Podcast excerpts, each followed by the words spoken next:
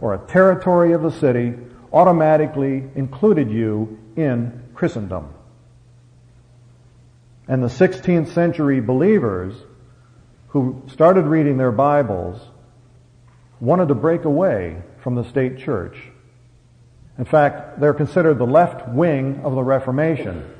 If you've got Zwingli and Luther on one end, you have the Anabaptists on the others.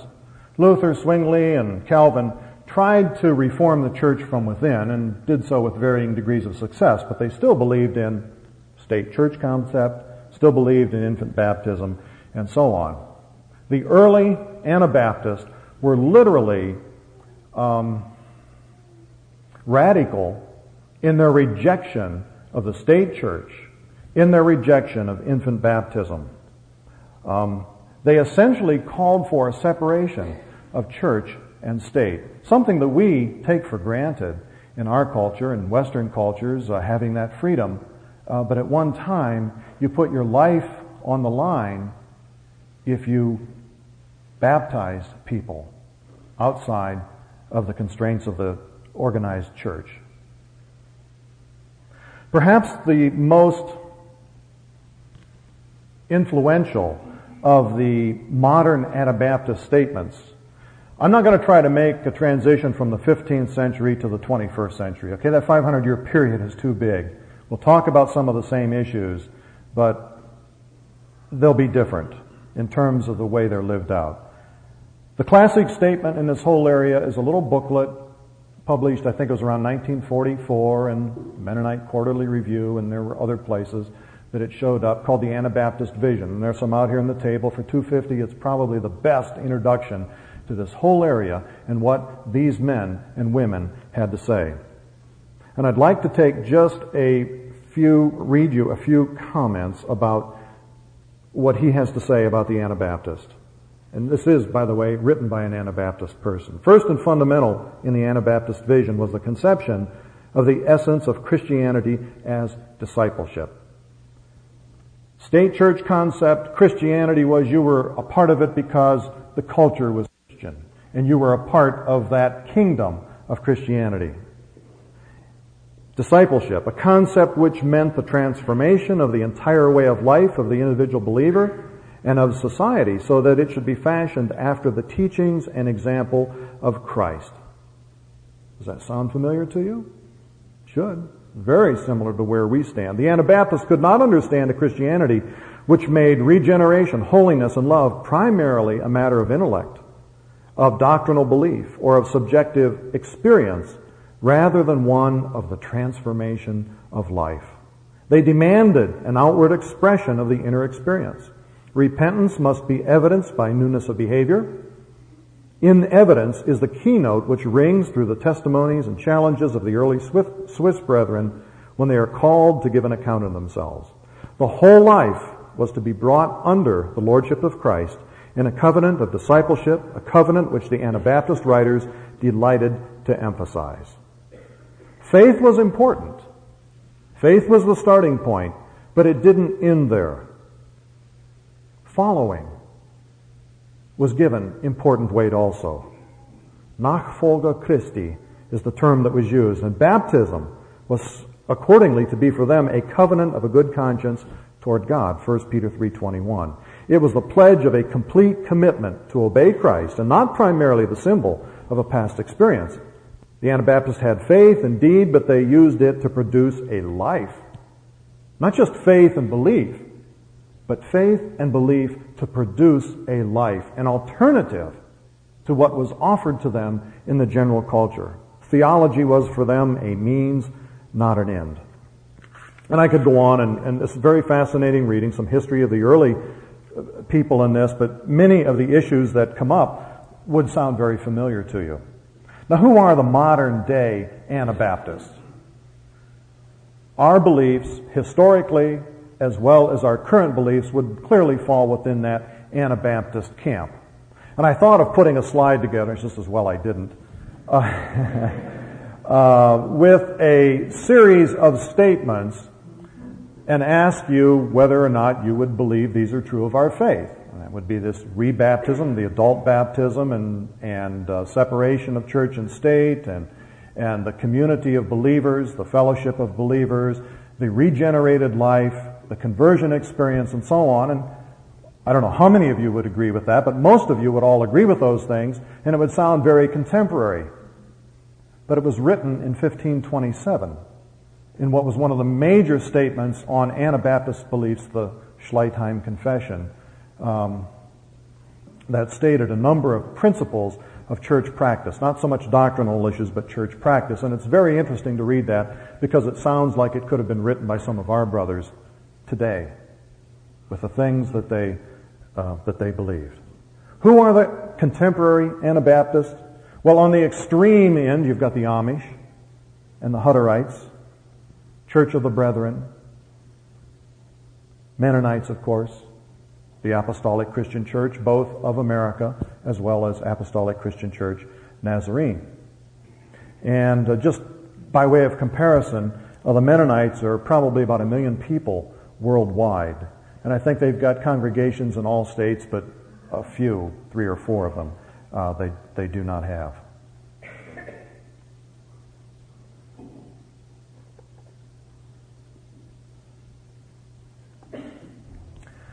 Would like to talk now about some of the Anabaptist beliefs. Gee, all the neat graphics I got going here, they're just not, you're not going to see any of it. just use your imagination. What are some of the beliefs? First of all, the authority of the Bible. For the Anabaptists and those early believers, it was not what the authority of the, the state church said was important, but rather they would open their Bibles and they would read for themselves what the scriptures said. The early Anabaptists wanted to re- reinstate the New Testament church. They wanted to recreate New Testament Christianity. And what that basically means is putting a very heavy emphasis on the teachings of Jesus and following them.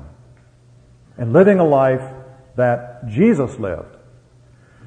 Now, theoretically, most Christian faiths would believe that statement. They would say, yes, Jesus is God's major revelation to humankind. But they would say Jesus was perfect. He was God while he was man. It's impossible to live the way Jesus lived. Therefore, we live our lives as we see fit. The Anabaptists said no. Jesus wouldn't have told us to follow if it weren't possible to follow. Jesus didn't tell us in the Sermon on the Mount and other places about our relationships with one another just to be theoretical about it. He didn't buy into the Pharisaical teachings that uh, the religious establish, establishment of his day advocated. Jesus spoke to the people. He spoke very practically and dealt with daily living. So we've got the authority of the Bible, number one, the reinstatement of New Testament Christianity. Thirdly was a believer's baptism. This was the major issue, I think, that the Anabaptists had problems with. A believer's baptism. You had to be of age to make a decision whether or not you wanted to follow Christ. Just being born wasn't good enough. To be born into the community was not enough. At some point, you had to make a decision. And those individuals who were rebaptized then became a part of the Anabaptist community and the Anabaptist church in that area. So it was a believer's baptism as opposed to an infant or other type of baptism. A fourth point, a voluntary community resulted from these believers. People got together because they wanted to. Because they wanted to support one another in faith they wanted to live out the principles of Christ. They would meet for Bible study. They would meet for prayer. They would meet for witnessing. They would bring friends into the group and talk with them. And it was a community of believers who spread the word and supported one another. And it wasn't long in those early years until they experienced all kinds of persecution. I read one place it was estimated that in that first century from around, what, 15, 24 or so, the next hundred years, there were over 4,000 Anabaptists who were martyred in one fashion or another. Um, very unfortunate circumstances. And yet you and I are the benefactors of that today. A fifth point is discipleship. I mentioned that already. I read that to you from the Anabaptist Vision by Harold Bender, that uh, discipleship was extremely important to these people. It wasn't enough just to believe. One had to also follow. Hello. Welcome. We're very glad to see you.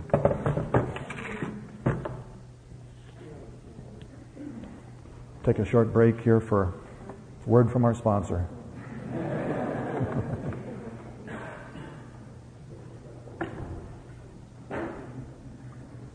Do I need to shut this down?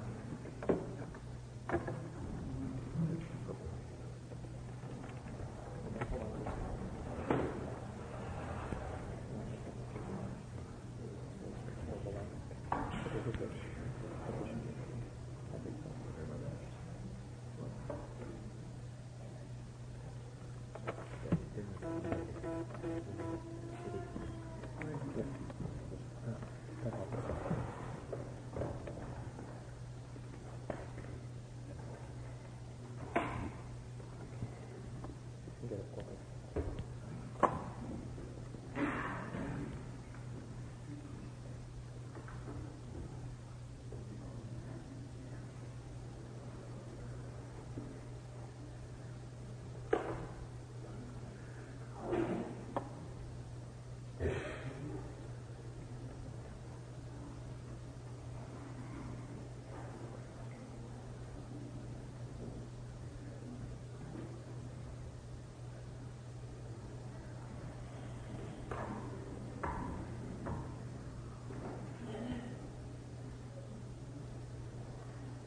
Take a moment to warm it up.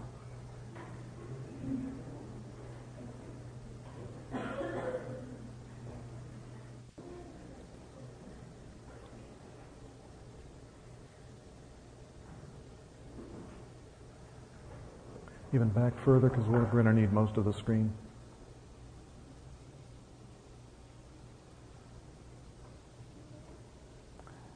I don't know if you can all see that or not.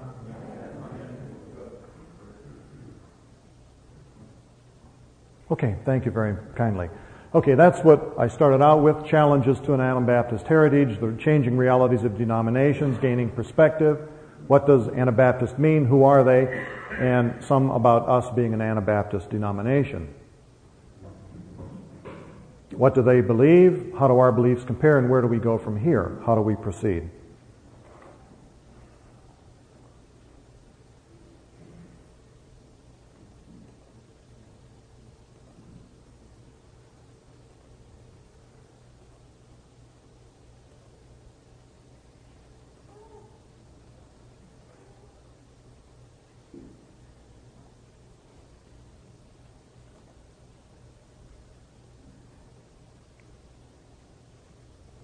I believe this is the area where we had stopped uh, regard to Anabaptist belief, had talked about the authority of the Bible being foremost, reinstating New Testament Christianity, a believer's baptism, voluntary community or brotherhood of people willingly getting together to study, to read the Bible, to preach, and so on. And then this concern for discipleship, being a disciple, first of all, following the teachings of Jesus and living those teachings, and secondly, related to that, um, bringing others into a discipling relationship in the church.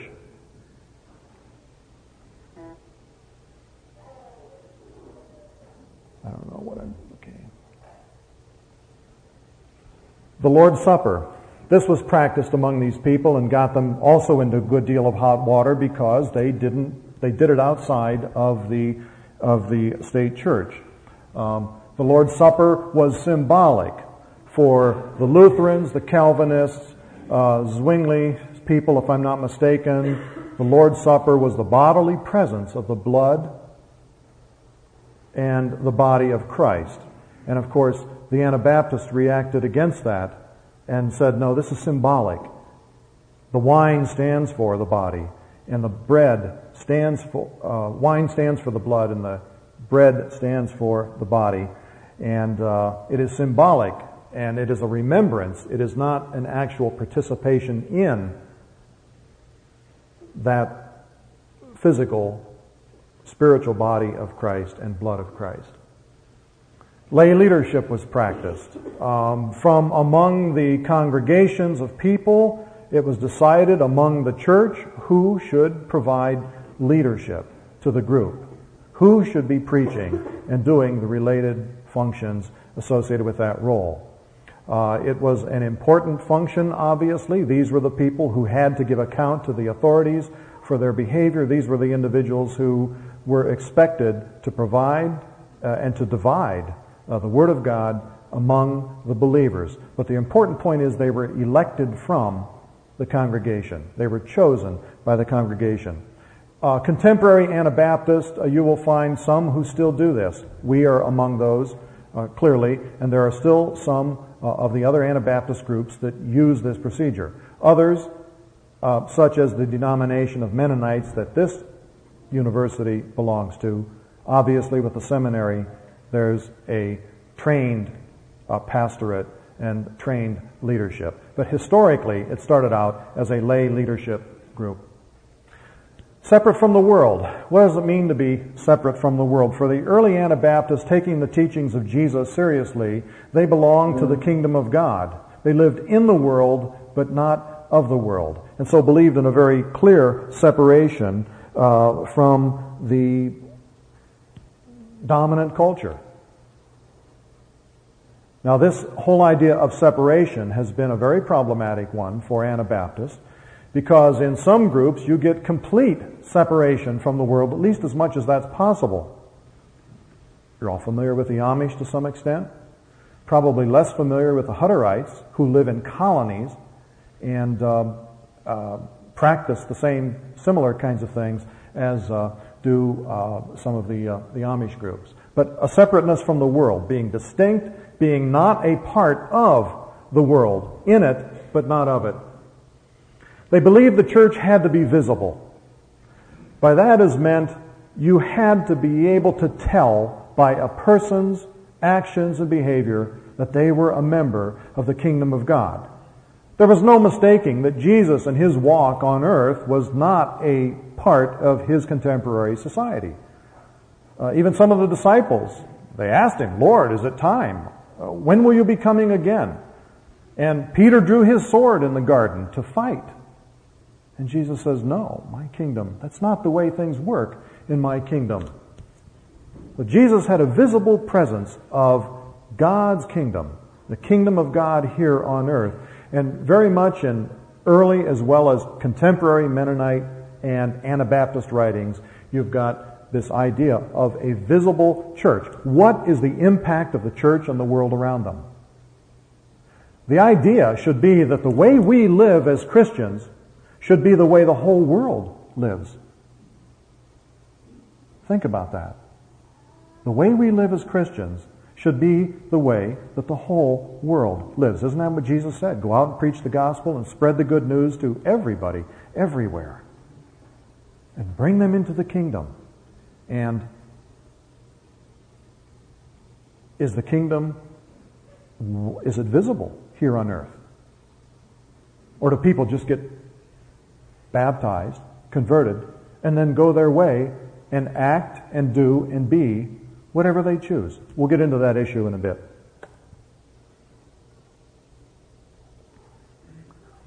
The oath was a very important concept among these early people because the oath was a way of telling the church, uh, excuse me, telling the state church or the culture, we don't use your system. We will not swear. Jesus told us to say yea, yea, and nay, nay. And that's all we are committed to. We will tell you the truth. And they were expected to swear with all kinds of things, legal documents and so on. They refused to do it. It was a smack in the face of the civil authorities as well as the church authorities to not take the oath. Why? As Jesus said, you don't live by those principles. It's the way the world does things. That's the way they supposedly guarantee that people will tell the truth. And they said, no, Jesus told us to tell the truth at all times, among each other as well as in society, and that's what we're going to do.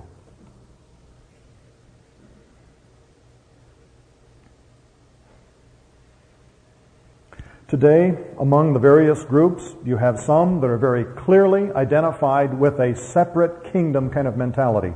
The Amish and the Hutterites in particular, very conservative, have alternative ways of living, and have really, almost in a remarkable kind of way, uh, managed to keep themselves going.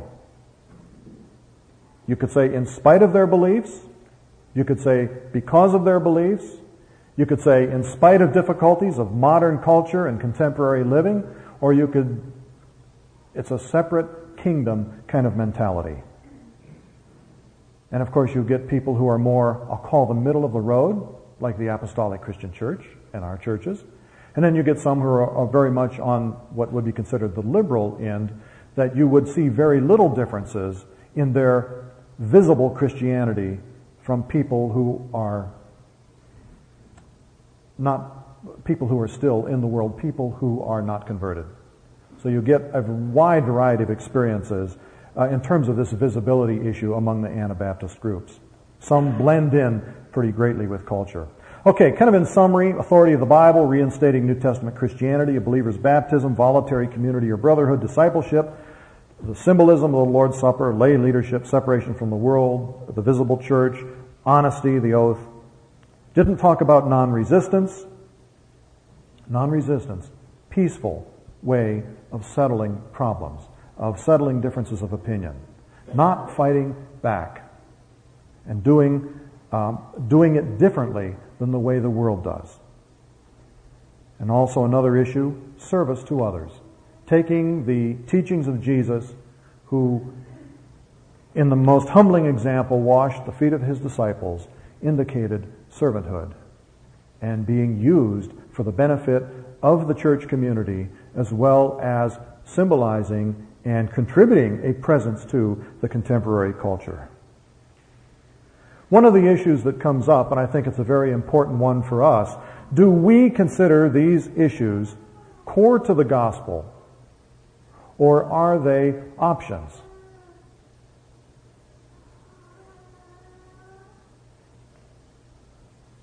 This might be worth discussing. We won't take the time right at the moment. We might come back to it if you'd like to, but we would probably say, well, taking the Lord's Supper is not an option. Christians are expected to do that. And um, the believer's baptism, we, we accept that.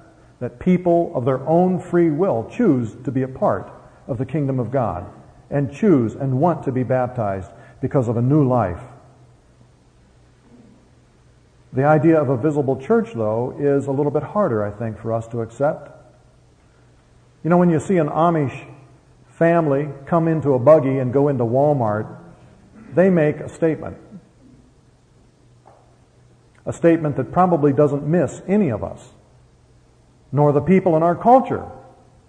And regardless of their believing very differently from those people, you have to admit there is a presence there that says something.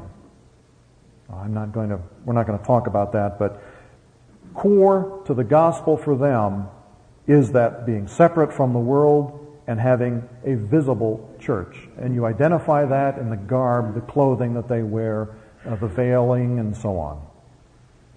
Now, I would maintain that many of the problems that we have to deal with comes down to the fact that we consider some of these things options. I mean, is non-resistance an optional viewpoint for a Christian? When Jesus, when we were told that even while we were yet sinners, Christ loved us. Um, I think it's Romans 5:10. Let me just read that.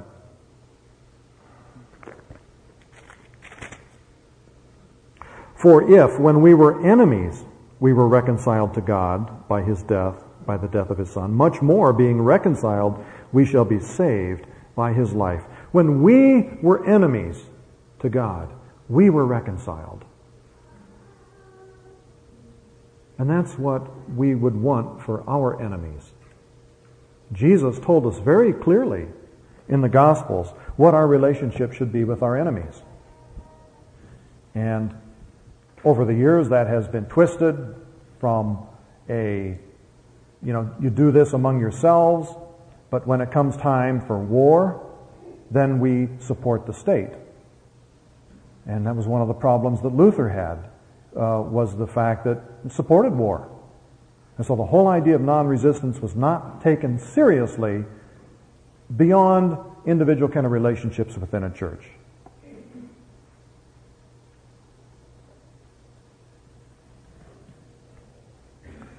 In a rather interesting book um, called The Mennonite Mosaic by Kauffman and Driedger, this is a conclusion they come to. Our general conclusion is that while modernization tends to seduce people towards secularization, individualism, and materialism, the tendency is, for the most part, counteracted by strong religious family and community and institutional identity that provides a sense of peoplehood. In other words, you can counteract some of the pressures of society those things being secularization, individualism, materialism, by having strong religious identity, strong families, and a strong community identity. And we've had forums, in fact, there's probably one going on now that's dealing with family issues and the idea of strengthening our families and doing that not just to have strong families, but to have families that are a part of the kingdom of God and are living and preparing the next generation to follow in footsteps and to do the same. And the idea of a strong community identity. We'll talk a little bit about that uh, to come up. Okay, where does identity come from? Um, you know, some would say, well, we get our identity from society. That there's a in, in our culture, however, it has shifted from a religious to a philosophical foundation for truth. There was a time when in this country and much of Western Europe where the values that Christians have and the Anabaptists had, at least the major core Christian beliefs, would be supported by the major culture. But you know, that's not true anymore. And we heard yesterday in the one forum about what is truth, about modernism and postmodernism that causes us to stand even more alone than had been the case in previous generations. It was thought that modernity, one commonly shared truth, would re, uh, emerge from presu- presumed universal philosophy. The idea of probably something akin to utilitarianism.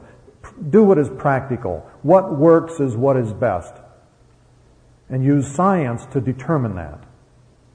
But we found out that with all of our rationalism and all of our reasoning and all of our science, people still fight and people still have wars.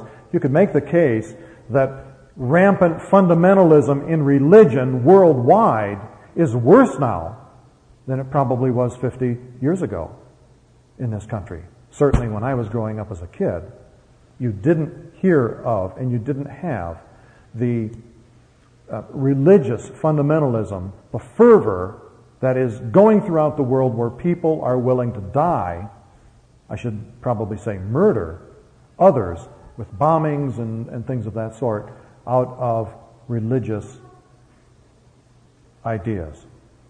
Now the postmodernists doubt this idea that you can have one universal philosophy and settle the world's problems with it.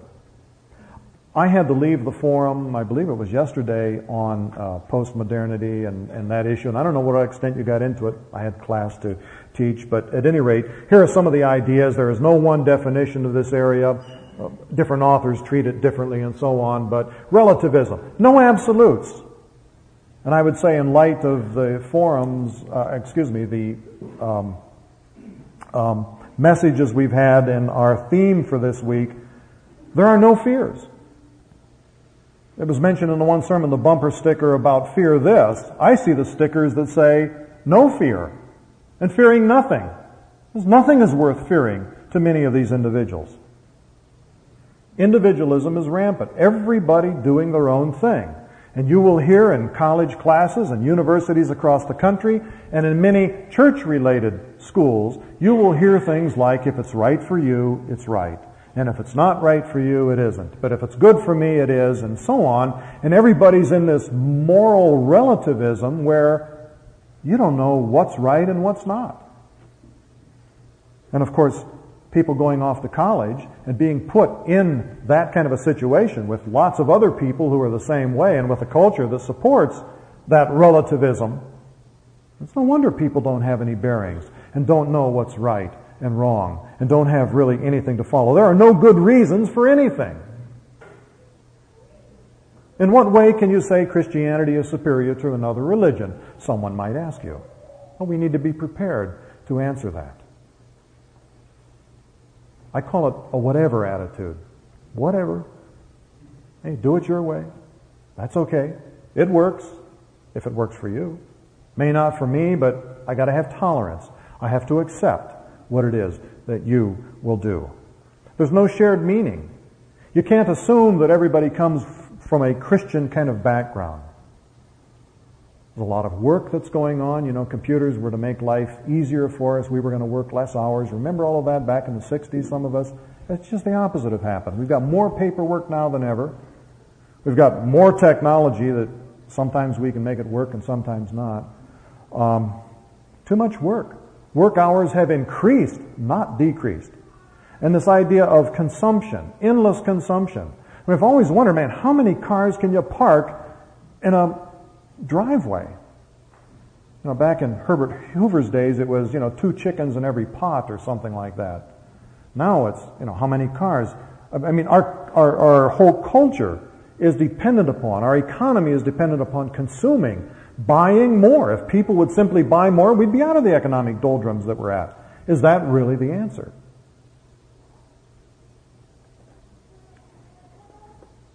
How about an identity from the evangelicals? Popular, mass media Christianity, the kind where you flip on your radio and you can hear a preacher just about any time of the day or night, and in a number of places on the dial. Um, television, broadcasting, networks. Um, Moody Bible Institute, back in the 1920s, was one of the very first pioneers of this whole area of using the airwaves to spread the gospel. Um, the question becomes to what extent do people get their identity from that? I mean, okay, let's assume that somebody sits down on a Sunday morning in front of their television and participates in a service. In their pajamas, maybe eating breakfast. Commitment? Fellowship? Community of believers? Who do you identify with? Or do you just say, that was a nice experience, I enjoyed that, I feel good about myself, and you go your merry way? The name it, claim it mentality is another way of looking at it. Individualism. Much of evangelical Christianity is extremely individualistic. The only thing that's important, really, is your relationship with God. And if you and I and a few other people happen to meet and come together, and maybe we can even worship, but that's almost accidental in comparison to that relationship with God. There's almost no horizontal relationship. The church is something that kind of happens when believers come together. Is that really the way Jesus taught it? Is the church just something that results from people happening to come together with common interests? Or is the church something that brings believers together to form bonds and a witness that goes beyond what any of us can do as individuals on our own? There have been studies done with um, various groups, churches that have changed their names, for example. Very fascinating reading. I happen across that material and I say, I'm going to read this because we've got churches that have changed names.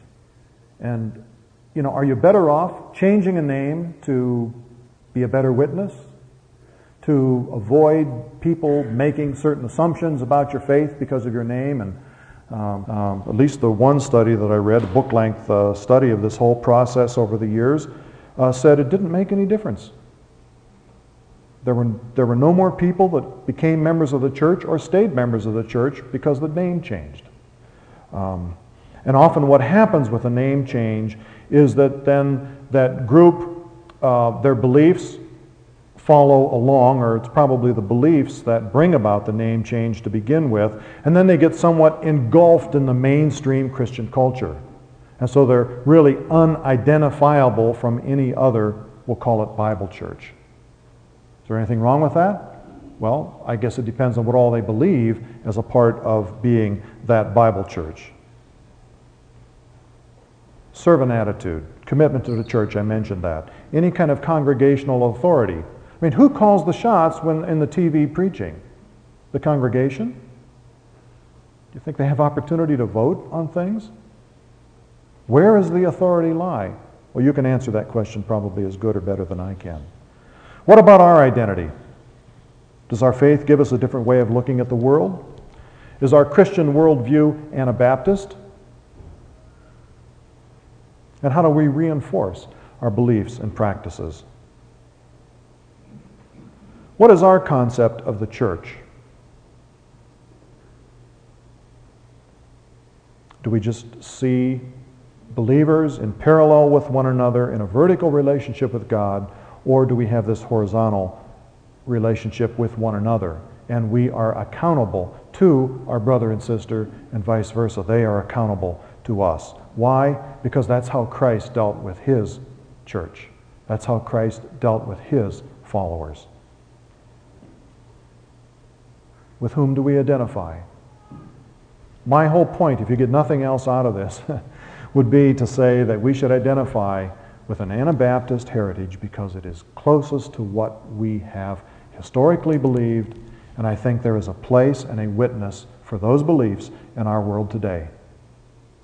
With all this confusion going on with the post-modernity things and with no viable standards and no rules, that's an ideal opportunity to be a witness in a very unique kind of way and people will tolerate it and accept it.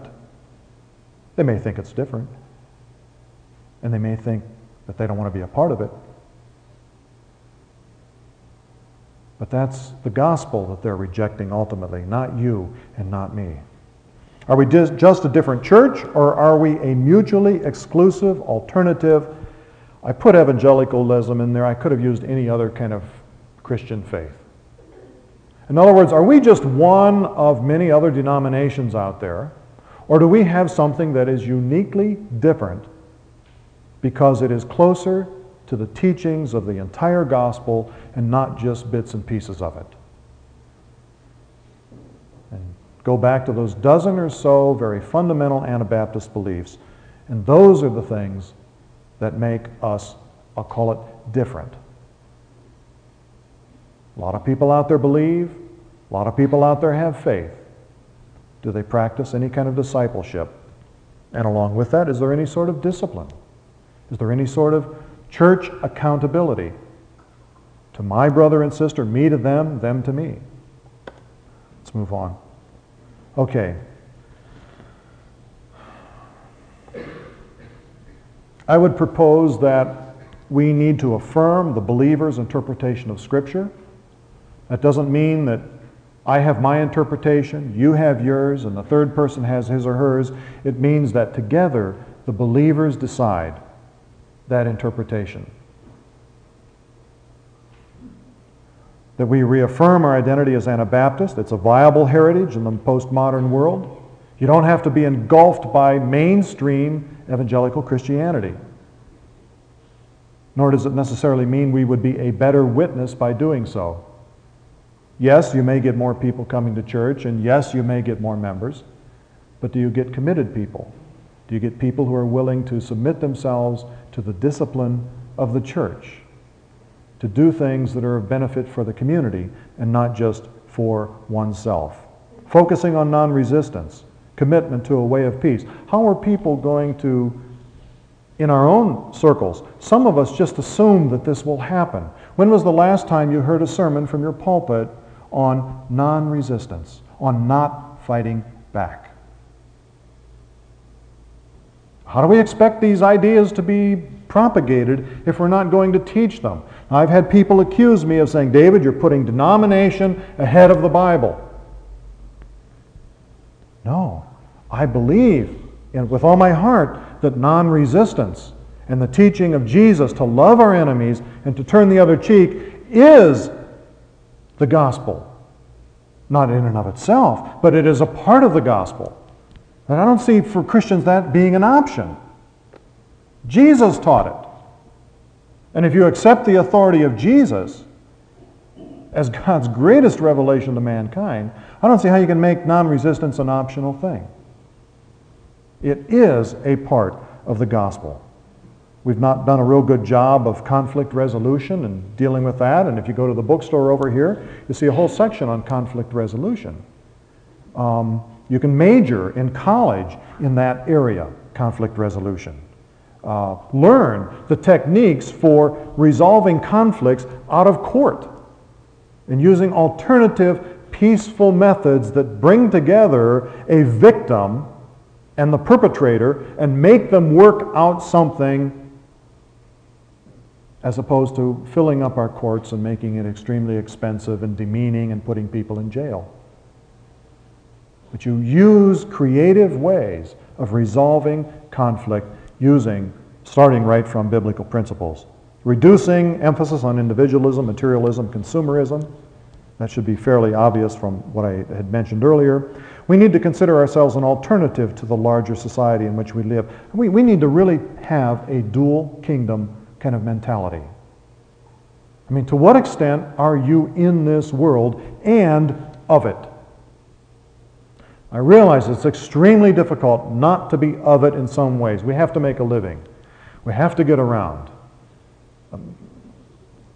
And we've not said you've got to separate yourself as some of these more extreme, I see them as extreme, Amish, Hutterite uh, fellowships.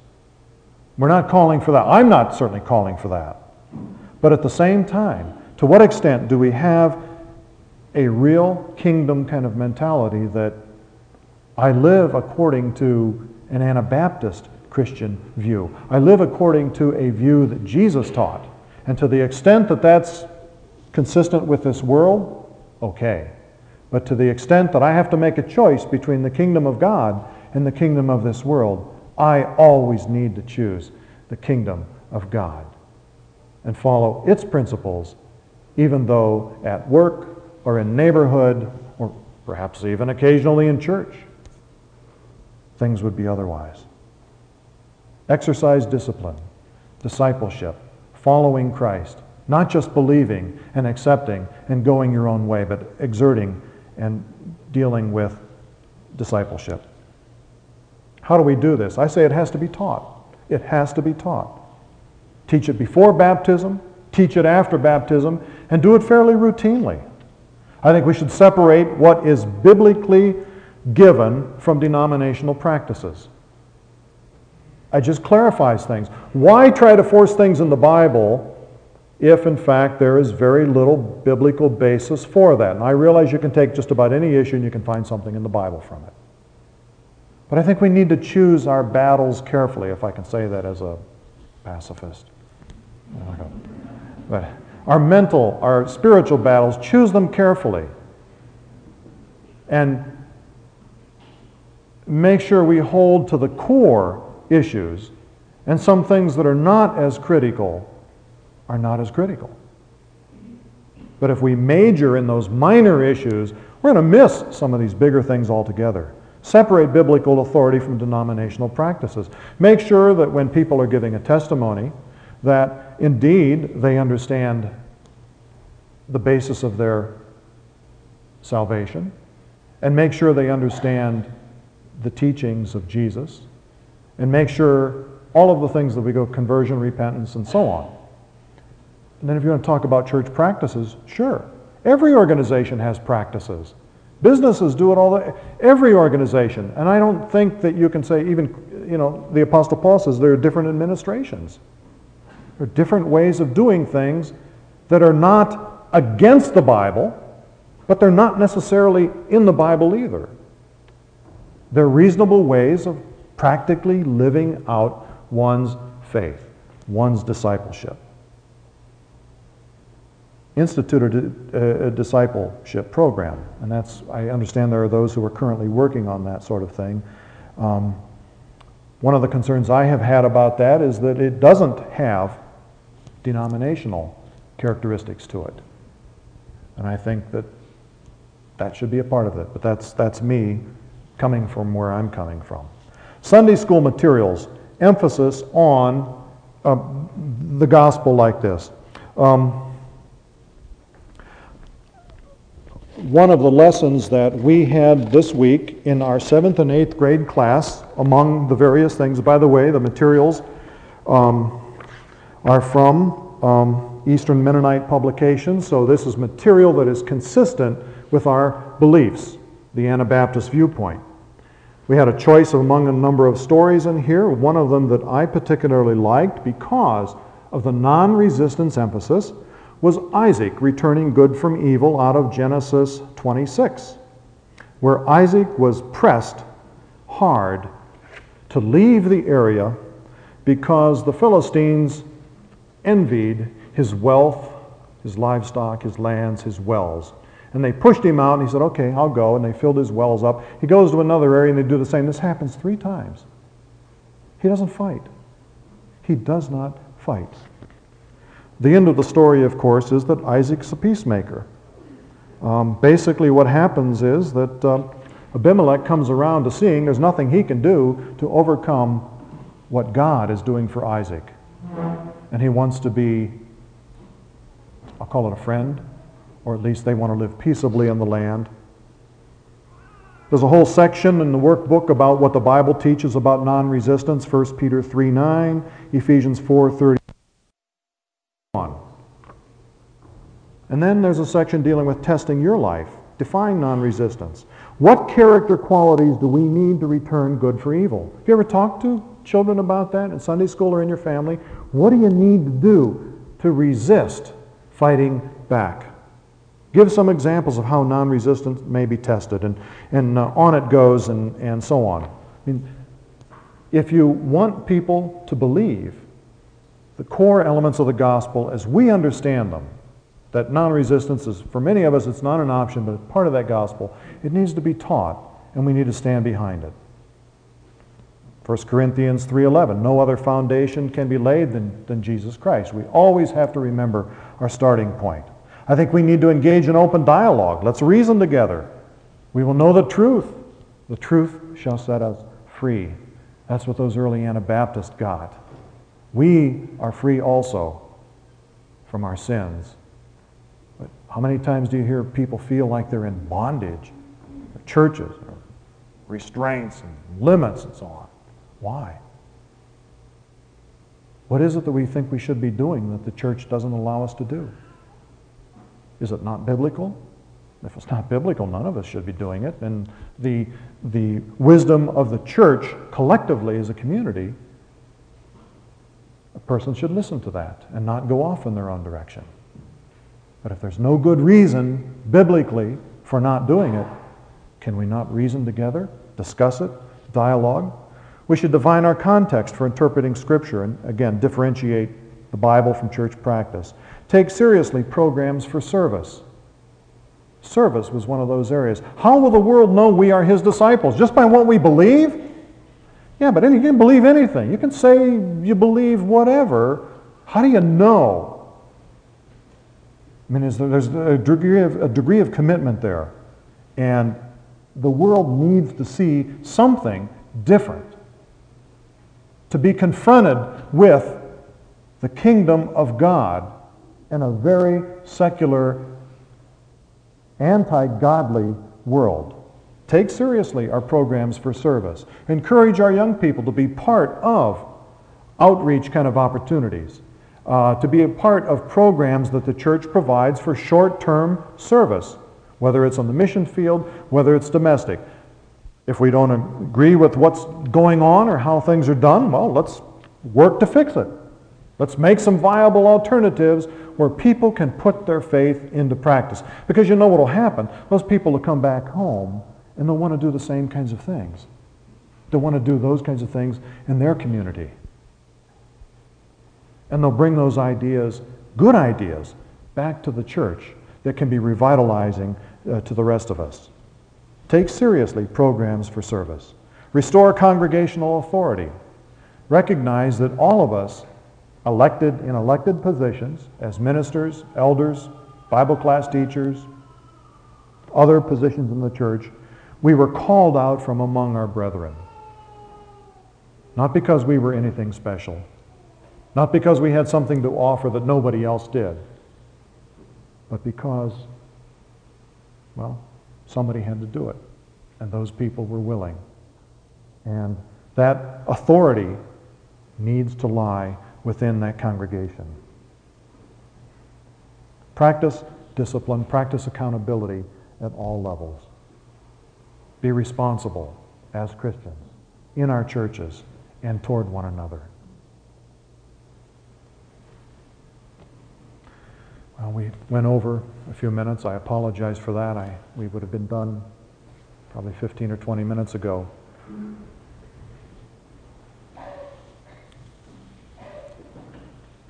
Questions, comments? Um, I'll be glad to let you go if you simply want to go. That's true. Uh, there are some books and pamphlets uh, out there on a table that, uh, that has really nothing to do with my forum, but uh, Brother Laubley brought them along. If you want anything to give you a better idea of this issue, the Anabaptist viewpoint, uh, this book is a very worthwhile little introduction to it. Thank you all.